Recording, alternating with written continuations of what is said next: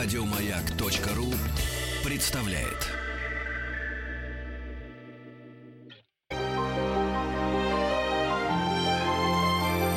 Собрание слов Фёклы Толстой Добрый вечер, это программа «Собрание слов». У микрофона Фёкла Толстая. И сегодня мы будем говорить о русской поэзии и об Америке. Ну, или, может быть, гораздо шире. С удовольствием представляю моего сегодняшнего гостя Сергей Николаевич. Добрый вечер, Сергей. Здравствуйте, Фёкла. Главный редактор журнала «СНОП». Э, но в данном случае важно другое, что Сергей выступил автором идеи и сделал такую замечательную вот здесь самое уместное будет сказать мультимедийный проект, хотя сейчас под этим словосочетанием скрывается все что угодно, но я сейчас вам с удовольствием расшифрую. Это выставка в центре Андрея Андреевича Вознесенского, которая называется «Поэт и леди». Это и эта книжка, которая а, не так давно, в конце прошлого года, вышла в издательстве СТ в редакции Елены Шубиной, которая так и называется тоже «Поэт и леди», и эту книжку тоже делал а, Сергей Николаевич как автор, как составитель, победитель, но, собственно, эта тема Андрей Андреевич Вознесенский и первая леди Америки, наверное, одна из самых знаменитых первых леди, Жаклин Кеннеди. Я вообще никогда не слышала о том, что они были знакомы, дружили, что этим отношениям было лет 30, да? Да, не меньше. Да. Откуда вы об этом узнали? Да сколько вас удивило, удивил сам факт русский поэт и американская леди? Вы знаете, знал я об этом на самом деле давно. Дело в том, что в сборнике в таких мемуарных очерков Андрея Андреевича Вознесенского на виртуальном ветру есть маленькая глава, посвященная Жаклин Кеннеди. И, собственно, тайны никто из этого не делал. Я не знал степени этой близости, я не знал как бы интенсивности этих отношений, я не знал, сколько они длились. И на самом деле с этим простодушным вопросом я прежде всего обратился к Зое Борисовне Богуславской, собственно говоря. А вот Жаклин, вы... Жене, э, жене Андрея Андреевича, Андрея Андреевича да. да. А что Жаклин, собственно говоря, как она появилась на вашем горизонте, на горизонте Андрея Андреевича? Потому что есть и фотографии Жаклин с Зоей Борисовной в Нью-Йорке. И вообще, вот как вдруг первая леди Америки в ситуации холодной войны, железного занавеса, всех, так сказать, барьеров и э, препятствий, вдруг так на коротке общается с советским поэтом, с его женой, в общем, как-то оказывается в курсе всех наших каких-то поэтических, театральных и художественных достижений. Что, каким образом, какие нити их связывают? Казалось как... бы, миры вообще миры полярные, да. Да. Э, очень как-то ожесточенно друг на друга смотрят они всеми ракетами, всеми, так сказать, э, боеголовками, боеголовками как говорили в советских новостях. Так. Да. И вдруг это дружба на этом самом, на далеком меридиане. Как? Зоя Борисовна мне сказала ключевую фразу, и, собственно говоря, это стало некоторым таким импульсом для всей этой истории. Жаклин была самая знаменитая женщина своего времени. Она была прелестна, в нее были все влюблены. Ну почему Андрей должен был стать исключением? Вуаля! Я подумал, вот как надо э, формулировать. И это, это еще да, потрясающе. Вот из уст жены. Жены это, это, это очень, так это очень высоко. Я отметаю все э, вопросы и предположения. Я апеллирую в данном случае к Зое Борисовне, которой хватило и мудрости, и высоты, и, э, ну, и какого-то благородства. Как-то оценить. Более того, она м, потом мне рассказывала, что на самом деле Жаклин очень э, как бы выделила ее и они много общались. И была очень драматичная ситуация в, в жизни Джеки, которая, как известно, была переполнена этими трагедиями и драмами, когда их знакомство фактически состоялось на следующий день после того, как м, случился страшный взрыв в Лондоне. Это был теракт против дочери Жаклин Каролины. Она приехала на стажировку в Лондон, она жила у их друзей, и буквально она опоздала на несколько минут к машине, которая была заряжена всеми, так сказать, взрывчаткой, взорвалась. Какой тем... кошмар. Это была кошмарная история, да, это об этом мало год, знают. Примерно? Это 75-й год. И Но все газеты осталась жива, осталась жива. Богу, да, да, это была Ира. Это была Ира, которая поскольку... Иранская, э, Нет, ирландская, ирландская, ирландская республиканская, республиканская армия. армия. Да, угу. они готовили этот теракт, на самом против дочери Кеннеди. Кеннеди ирландцы. Угу. Кеннеди ирландцы. И, собственно говоря, они хотели в очередной раз привлечь внимание со всем своим бедом вот таким чудовищным способом. Об этом мало кто знает, на самом деле, об этом не писали, уже как-то после всего это уже, ну, там уже дети фигурировали. Тем не менее, Джеки жила в страшном страхе. И вот тогда Зоя, она сказала, Зоя Борисовна сказала, что она, наверное, ну, потому что она была русская, потому что она была иностранка, потому что она не владела всей ситуацией, всей информацией, но она была единственная, наверное, во всей Америке, которая могла напрямую спросить Джеки Кеннеди, какая была ее реакция, что она сказала Каролине, когда услышала ее голос после этого кошмара. «Приезжай немедленно или оставайся». И Джеки сказала, оставайся, это Кеннеди. Если они поймут, что ты боишься, ты боишься они тебя убьют. Кошмар. Вот. И это вот это было накануне, э, то есть фактически на следующий день э, была их встреча с Зоей Борисовной. И как-то вот это, ну вот несчастье, этот эпизод трагический, он как-то их неожиданно сблизил. Поэтому, ну и, в общем, где-то они могли найти какой-то общий язык и так далее. Потому что Жаклин была очень закрытым человеком. Она была очень, она себя очень дистанцировала от всех. И это, ну, это, наверное, свойство натуры. Хотя я, когда разбирался в ее прошлом, я понимал, что там есть свои объяснения. А она принадлежала к определенному кругу, где очень важны были деньги – и а она была беспреданница. Она все-таки выросла в Америке, хотя считается, что у, нее французская был, да, фамилия и французское да, имя Бувье, такое красивое. Она Жаклин да. Бувье, и ее дед был француз, о чем она сказала первых строках Шарлю де Голлю, когда они вместе с Кеннеди да. приехали на, с официальным визитом в Париж, она сказала, мой дедушка был француз. На что Шарль де Голль ей сказал, мой тоже. Молодец. Но она говорила по-французски Она изумительно говорила по-французски. Она обожала Францию, французскую культуру, французскую кухню, французских поэтов, французскую моду. Собственно говоря, это то, что инкриминировали всегда Кеннеди, что она слишком француженка для, для Белого дома а, известен ее очень смешной ответ, когда она еще не очень как бы владела ситуацией, вот как бы первой леди, она еще не была первой леди, а только женой кандидата в президенты, какой-то бойкий журналист американский, да, ну надо понимать американскую психологию, американскую ментальность, спросил ее, а вот как вы собираетесь, э, как лучше подготовиться к роли первой леди в Белом доме? На что она со свойственным ей снобизмом сказала, надо прочитать мемуары Сен-Симона кто такой Симон и что это за мемуары. Как вы понимаете, этот американский журналист не знал. Но надо сказать, что Джеки очень долгое время считалась отрицательным фактором политической биографии, в политическом имидже Кеннеди. Да что вы? Вы представляете? Это да. сейчас она считается Это сейчас такой она, да, она даже в каком-то смысле его затмила. А в те времена, так сказать, вот в 60-го года, слишком молодая, слишком красивая, слишком хорошо одевающаяся, слишком э, заметная, слишком ориентированная на Европу. Да. Это все, все ему как бы лыка в строк вставляли. И только когда уже началась эпоха Белого дома, когда она стала выезжать, иногда даже самостоятельно, как вот в Индию и Пакистан, э, стало понятно, какой это сильный ресурс в, uh-huh. в построении имиджа вообще во всего этого политического образа Кеннеди. И спустя годы, уже после его трагической гибели, мы понимаем, что ее магия, ее тайна, она в каком-то смысле более даже, может быть, притягательная, чем фигура, харизматичная фигура ее первого мужа. Но это, конечно, надо, надо понимать, что сейчас молодые президенты, их красивые жены, это, э, это мы к этому как-то нам это нравится, мы к этому привыкли в каком-то смысле. А тогда все американские президенты были седовласыми, русские начальники, есть прекрасные эти фотографии, как она сидит с Хрущевым, или они стоят вчетвером с, э, Ниной Петровной, с Ниной да. Петровной Хрущевой. Это, конечно, просто, это такие символичные Два картины. Мира. Это было ужасно да. смешно, я читал эти воспоминания, потому что Хрущев, надо сказать, был не промах парень, потому что как только он увидел Джеки, они вышли, значит, приветствовать да. его. Это была встреча в Вене, очень, кстати, неудачная политически считается, это был абсолютный провал Кеннеди. А, он сразу отодвинул Кеннеди говорит, вот я с ней хочу познакомиться. И протянул, значит, свою длань. Дальше они а протянул сели. первую руку, да. Молодец, руки, молодец. Да. Она как так смущенно так вела себя, это даже видно по хронике. Дальше они сели и начали хихикать, как вот буквально школьники. Потом она рассказала, а что... На каком языке они хихикали? Суходрев сидел рядом. Ну, естественно, да. он сидел рядом и переводил все шутки да. э, генерального секретаря и первые да. и ответы первой леди.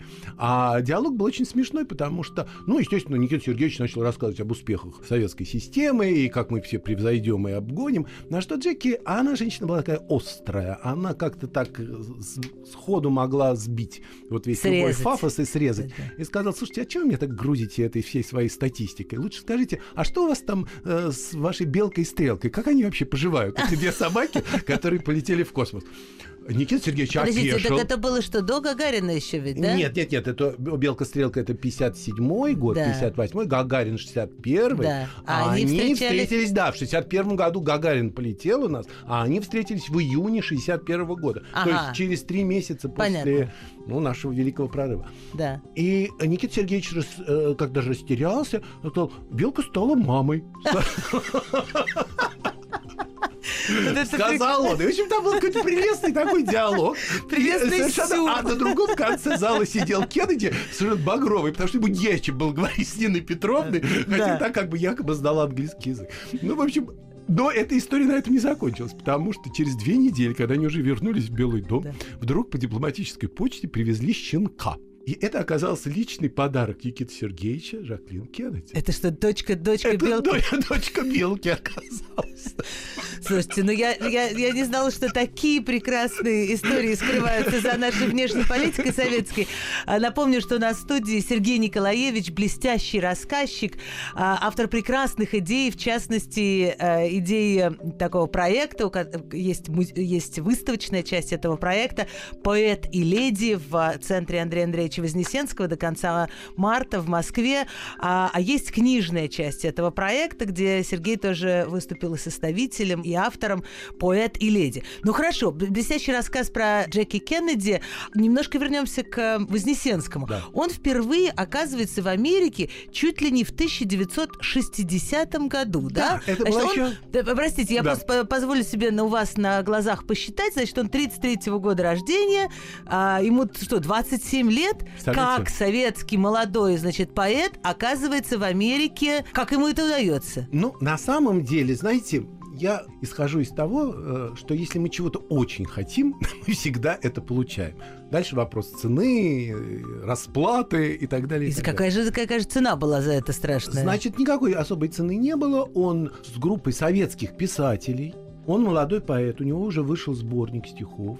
Вместе с Евгением Александровичем Евтушенко да. они делили один номер. А их привозят в Нью-Йорк. Причем, если Евтушенко до того побывал в Болгарии, там ГДР, еще где-то. Все, все как, все ну, как, как полагается. годится. Сначала Евтушенко... страны, потом да, как да, да, да. И он как бы был, ну, более-менее подготовлен к этой загранице.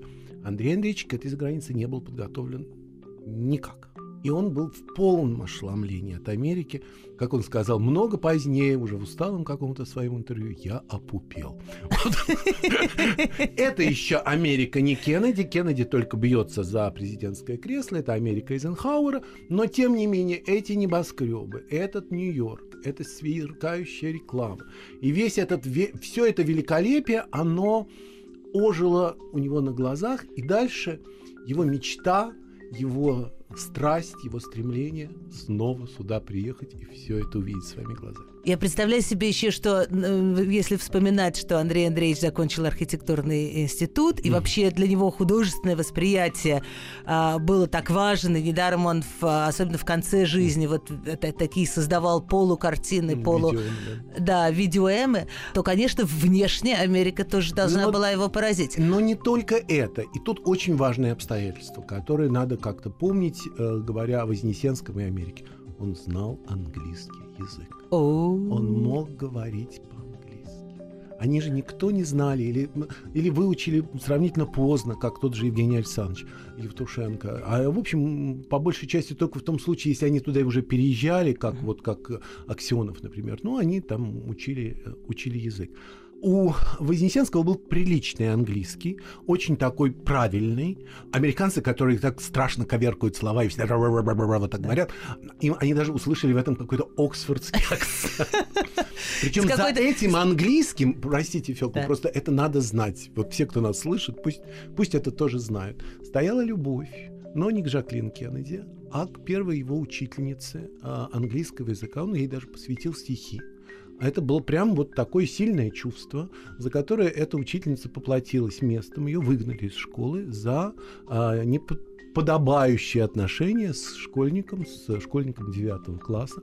И для того, чтобы завоевать эту ее любовь, он выучил английский язык, он знал английский язык, он мог объясняться. И это был бы как бы такой дар любви на самом. А правда ли, что он эту историю рассказал Жаклин Кеннеди, и она... Конечно, и она была совершенно потрясена. Она, на самом деле, рассказывала ее всем.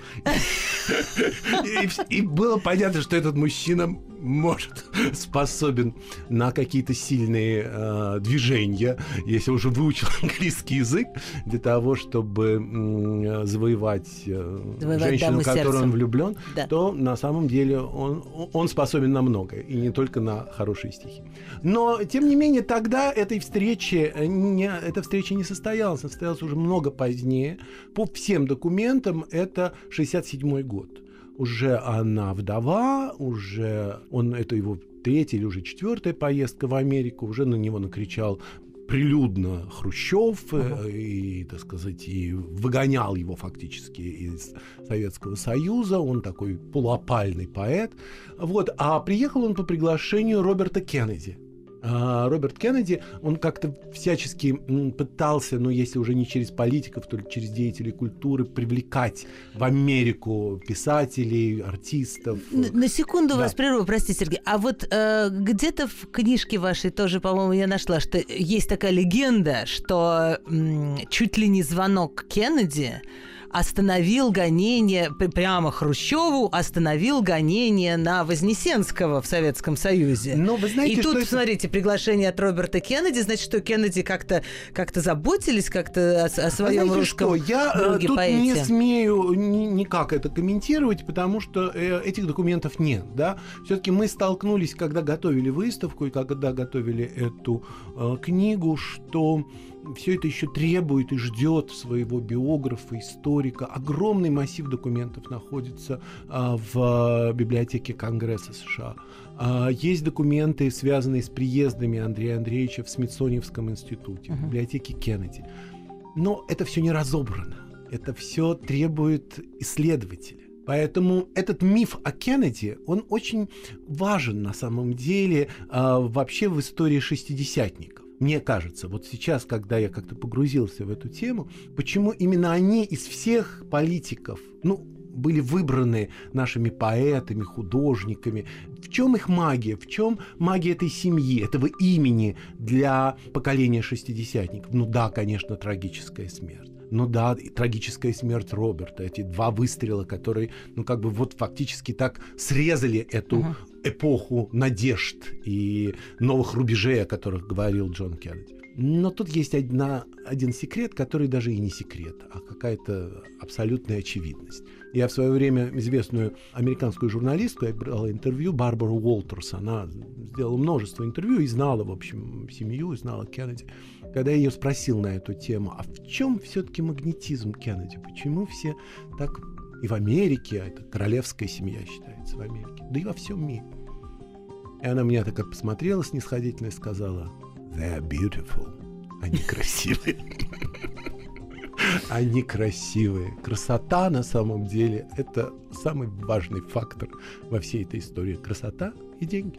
Сергей Николаевич, блестящий рассказчик. Сегодня мы говорим об Андрее Андреевиче Вознесенском, о семье Кеннеди, об удивительной дружбе между Андреем Андреевичем и, э, и Зоей Борисовной Богуславской а, и семьей Кеннеди на протяжении нескольких десятков лет. Если вам интересно, то а, блестящая совершенно книжка, снабженная множеством иллюстраций по этой леди, вышла в издательстве АСТ в редакции Елены Шубиной. И в Москве а, продолжает работать выставка по этой леди. Мы вернемся вернемся через минутку-другую. Собрание слов Фёклы Толстой это программа «Собрание слов». У микрофона Фёкла Толстая. А, мой сегодняшний собеседник Сергей Николаевич, главный редактор журнала «СНОП» и автор э, такого прекрасного проекта «Поэт и леди», посвященный Вознесенскому и Жаклин Кеннеди, или шире, и Вознесенскому и Зое Борисовне Богуславской, его жене, и э, семье Кеннеди, с которой они как-то дружили в 60-е, 70-е годы. Я хотела спросить вас, во-первых, вы начали говорить, что семья Кеннеди красивая, это, это очень важная история. Но я хотела спросить спросить вас вот вообще о 60-х годах. Нам гораздо легче вот эту разницу уловить. Мы уже к этому обращались э, на фотографии встречи Хрущева с Кеннеди, где была жена Хрущева и жена Кеннеди. Все понятно, ничего не надо объяснять. Два совершенно разных устройства, два разные совершенно мысли, идеи. И возраста. Да, нет, и возраста. Я имею в виду сейчас просто про общество советское, mm-hmm. которое переживает оттепель после страшного сталинского времени, американское, которое, в общем, другими, конечно, вещами занято. Есть ли какие-то точки сходства? Вряд ли Вознесенский интересовал Кеннеди, а Жаклин, например, а фотографии, как она слушает его невероятно внимательно, когда он выступает в ООН, они такие очень яркие. Не просто же какая-то диковина был Вознесенский для Жаклин. Не просто дипломатическое такое какое-то приличие, да. да. Угу. Вы знаете, что вообще это очень интересная тема, и мы только чуть-чуть ее коснулись. Вот шестидесятники очень часто в нашем сознании, ну, в таком массовом сознании, они ограничены, там, я не знаю, Садовым кольцом, Политехническим музеем, угу. вот этими чтениями, вот этими посиделками. Э, ну, поездками на Донбай еще на туда. Донбай, ну и так далее, и так далее. Очень локальное явление. Вот, ну вот как бы вот, вот было, началось там в конце 50-х, там, может быть, с этой знаменитой фразы Эренбурга, с повести Дудинцева, да, да, да, оттепель, да, вот это вот и так далее. И закончилось все в 68 году, наверное, все-таки вот танками в Праге. Танками в Праге. Вот небольшой период, и все это исключительно в Советском Союзе. Огромная страна, и читателей хватало, и стадионная поэзия, и стадионы собирали эти знаменитые поэты. И тем не менее, только сейчас мы понимаем, что это явление международное, что это имело абсолютно международный резонанс и не по линии Союза писателей, вот как бы в декады, там, я не знаю, какого-то там советского искусства в, а, в домах а, дружбы с народами зарубежных стран, ну, такой по официозной такой mm. линии, на самом деле, вовсе нет.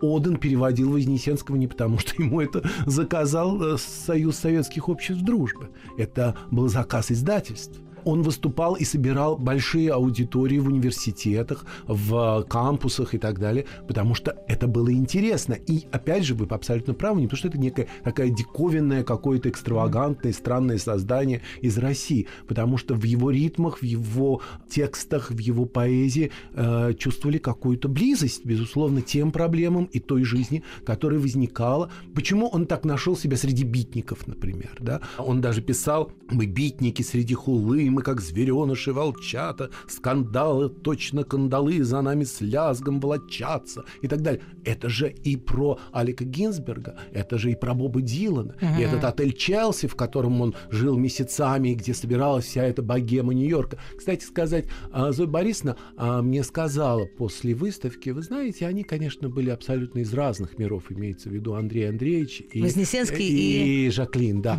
Угу. Ему очень нравилось, ему очень было лестно и престижно престижно бывать на Пятой авеню, вот среди всех этих красивых дам и господ, но э, душа его, э, жизнь его происходила совершенно по другим адресам.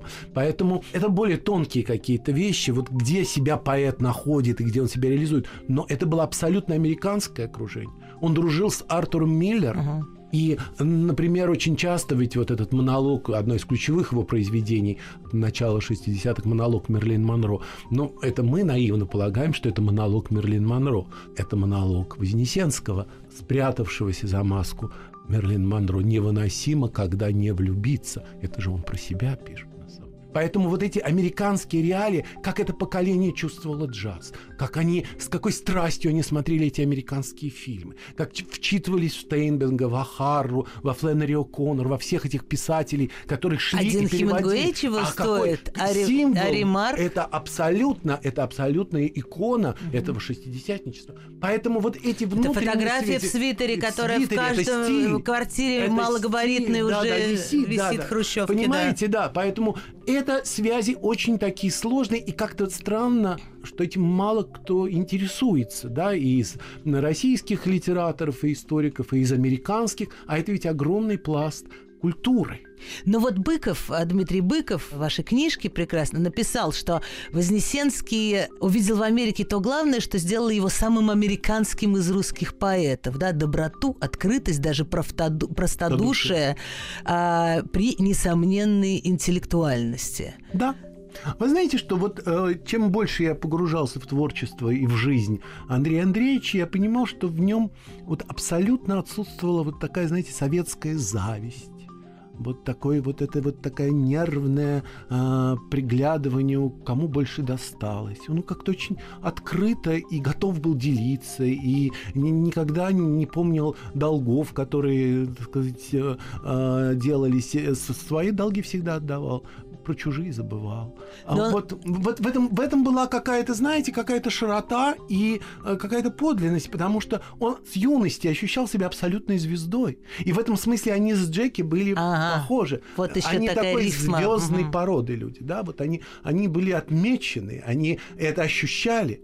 Она была там в 47 году там самой красивой дебютанткой Нью-Йорка. Он уже там, я не знаю, в 17-18 лет его, он его принимает, и там мальчиком еще даже раньше принимает Пастернак у себя на даче и благословляет, благословляет его на, поэтическое творчество. Поэтому, знаете, вот в, в нем была вот эта какая-то особость такого, знаете, кронпринца, который вот он, он появлялся и здесь, он так себя ощущал, и там он себя он не ощущал вот этой, этого суеты с этими суточными, вот не было.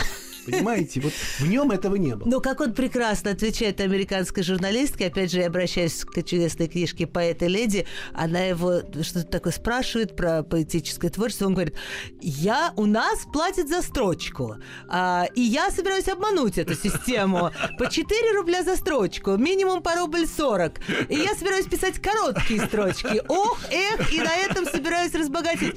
И в этом, конечно, есть замечательное а, пижонство, и при этом э, это такое тоже, мне кажется, кажется, что это такая тоже американская журналистка. Я вам расскажу как бы по вашим американским законам, как, как, надо, э, как надо как, себя подавать. Надо себя... Он обладал тем, что обладают ну, большие поэты. Это то, что называется self-presence. Да? Вот он себя представляет. Это американцы сразу почувствовали. Он был абсолютно профессионален. Для него свято было слово дедлайн. Он очень четко всегда работал на самом деле. И много работал. А что, в Америке он работал? Да, конечно. А, во-первых, он, поскольку все-таки вот это художественное его образование, он не мог писать по-английски, да, он мог давать интервью или, может быть, какие-то небольшие статьи, но стихи он не писал по-английски. Тем не менее, он начал вот как раз уже все-таки в 70-е годы, 80-е, уже всерьез заниматься литографией, поп-артом, а, его дружба с Раушенбергом, когда он делает совместные, они делают такие литографии, а потом он приходит к образу видеом, и, э, то есть он понимает, может быть, в какой-то момент исчерпанность уже слова, да, усталость слова, э, уже, может быть, те рифмы, которые стучали в нем и рвались из него, они уже его покидают, и тогда он обращается к визуальному творчеству, да, вот он, он ищет вот и эту формулу видеом, он это неким образом предсказание вот этих мультимедийности, о которой мы mm-hmm. сейчас говорим, потому что это и слово, и изображение, это и какие-то поиски э, вот такой Но пластики. На это деле, еще правильно. и очень лаконичные и вещи, да. которые нас а, воз, уже а, и мультимедиа, но тут mm-hmm. же приходят на ум и какие-то иконки, и логотипы, которые сейчас а, в них все настроение, да, да, да, да. бренды, и хэштеги и так да, далее, и так да. далее. Вот это то, что к чему шел Вознесенский, то, что он искал уже вот последние уже какие-то десятилетия своей жизни. Поэтому в этом смысле он был абсолютно, как теперь говорят, в тренде. Он это чувствовал. И мы просто мало чего про это знаем. Вот, вот я еще раз убедился, когда мы готовили эту выставку, вот этот американский след в его жизни, американское присутствие в его жизни, оно, ну, как-то очень поверхностно э, отражено в его биографиях, и в исследованиях про него. Поэтому я надеюсь, что наша выставка в этом смысле и книга – это некое такое приглашение э, к тому, чтобы этим заняться серьезнее. Сергей Николаевич в студии «Радио Маяк». Э, вот очень, мне кажется, важным то, что вы говорите, потому что есть такие стереотипы. Или, что это советский человек, который, значит, в, в консервы привез и, и, и посмотрел, неважно, никакой он интеллектуал, но просто он советский человек все равно. И ему очень мало что позволено, и он уж никак не имеет надежду или возможность быть включенным в какую-то художественную жизнь. Или это уехавшие, а как... Э, вот это тоже интересная тема, потому что что Вознесенский не единственный русский, с которым общалась э, Жаклин Кеннеди. Mm-hmm. Она общалась с Барышниковым, она хорошо знала Нуриева.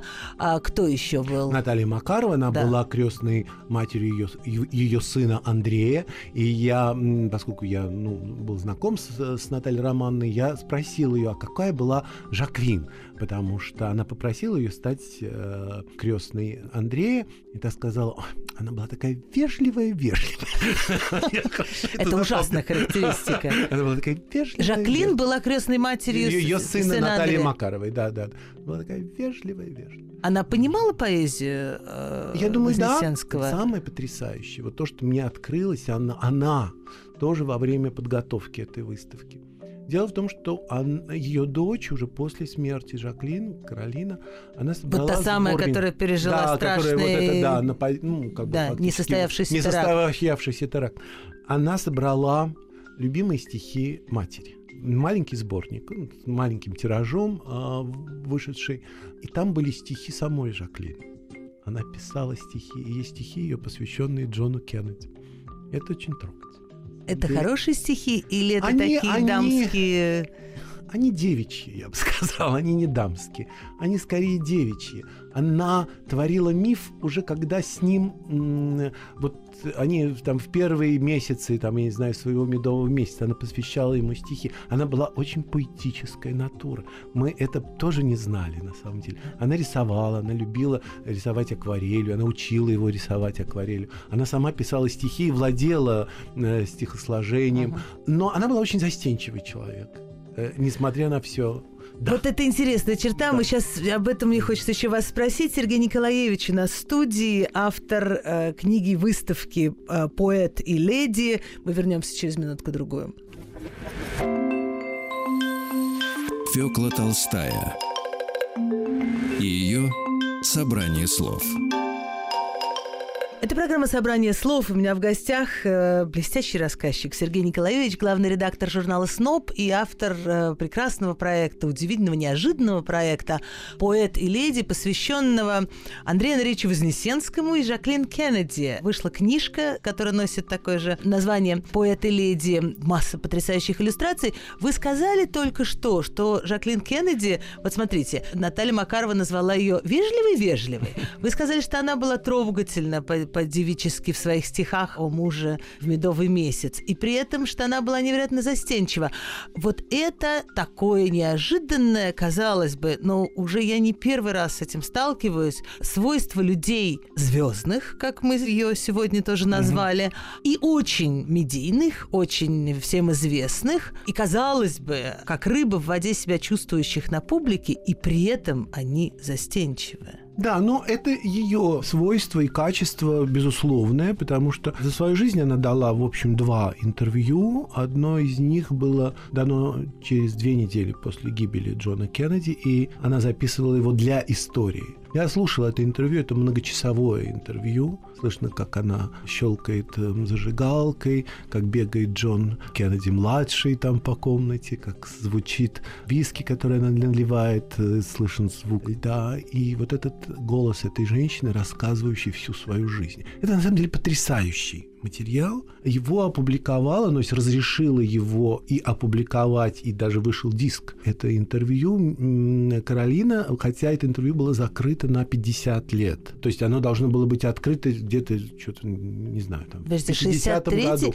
Оно нет, оно закрыто было на 100 лет. И это было записано для истории. И в 13 году Каролина Кеннеди, годовщине, очередной годовщине гибели отца, 50-летие. 50-летие, она разрешила все-таки его опубликовать, и очень много становится ясно и про эту женщину, и про это правление Кеннеди, и про их отношения. На самом деле, вот то, что, о чем вы говорите, вот это сочетание закрытости, какой-то застенчивости и вот этой абсолютного бедствия всеобщего обожания, которое сопровождало ее практически всю жизнь. Это вот э, какой-то парадокс, который еще предстоит разгадать. Думаю, что когда она в 44 года впервые вышла на работу, а она до последних своих дней оставалась литературным редактором, было ли это сознательно, а может быть это получилось случайно, она рассказала о себе и о том, кто она через книги, которые она издавала, которые она выбирала к публикации. Это самый, может быть, удивительный сюжет и нашей выставки тоже, потому что мы все эти книги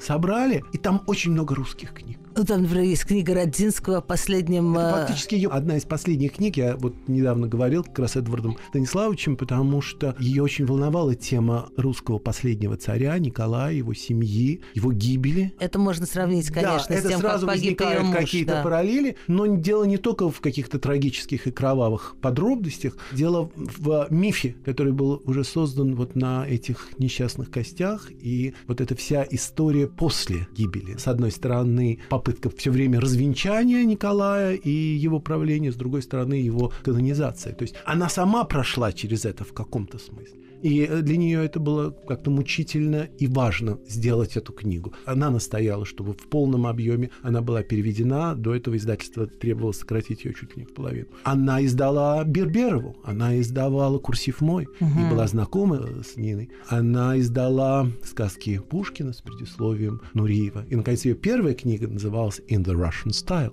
То есть этот русский стиль, русский код в судьбе Жаклин мы тоже попытались каким-то образом уловить вот и показать на нашей выставке в этой книге. Как интересно, что сейчас с э, семьей Кеннеди? Что касается семьи Жаклин, Осталась одна дочь, Каролина Кеннеди Шлосберг. Ну, Бог был как-то к ней милостив. У нее счастливый брак, трое детей. Одна из дочерей названа Татьяной. Опять русский след. Один, опять Да. русский след, да. Да. Татьяна Роуз и Джон Кеннеди младший. Очень красивый парень. Ну, может быть, не исключено, что мы снова услышим это имя в каких-то политических баталиях и реалиях. Вот. Что касается всей остальной семьи, она, ну, потихоньку как-то отошла уже на второй план. Она не выдвинула за все эти годы ни одного лидера, ни одной яркой какой-то фигуры. И по-прежнему все-таки вот такие какие-то ностальгические воспоминания связаны прежде всего с Джоном Кеннеди, президентом, с Жаклин и с их сыном. Все трое безвременно рано ушли. Возвращаясь к связи Жаклина и Андрея Андреевича, что-то в его поэзии есть посвященное? Вот вы упоминали, что в его эссе об Америке, об- об- Да-да-да, а в да. поэзии? Вы знаете, дело в том, что это поразительно, но за буквально несколько месяцев до смерти, а умирал он тяжело, и это был какой-то очень, очень мучительный уход, он написал поэму, которая называлась «Памяти Тедди Кеннеди». Тогда как раз умер третий брат Кеннеди, Эдвард Кеннеди. Они тоже с ним дружили. Эдвард Кеннеди написал предисловие для книги Андрея Андреевича э, «Ностальгия по-настоящему». В общем, как-то этот уход заставил Андрея Вознесенского как бы снова вернуться к теме Кеннеди, Америки. Но большая часть этой поэмы посвящена Жаклин. Есть очень пронзительные какие-то строки. Так получилось, что он единственный, наверное, из наших соотечественников, кто был на ее похоронах. Так совпали обстоятельства, что он был в этот момент в Нью-Йорке, и он попрощался с Жаклин. И вот в этой поэме буквально последние строки «Вам снятся крепкие девицы, полуодетые в кремплин. Ты не буди меня, мне снится прощание с Жаклин». Это фактически последние строки Андрея Вознесенского. Спасибо большое. Я благодарю Сергея Николаевича, главного редактора журнала «СНОП» и автора замечательного проекта «Поэт и леди», посвященного Андрею Андреевичу Вознесенскому и Жаклин Кеннеди. Вот этот проект состоит из выставки, которая открыта в Московском центре Андрея Вознесенского, и прекрасной книги, так э, богато иллюстрированной, об этом таком мостике между двумя людьми и, и двумя континентами, и, и двумя странами. Спасибо огромное, Фёкла. Спасибо.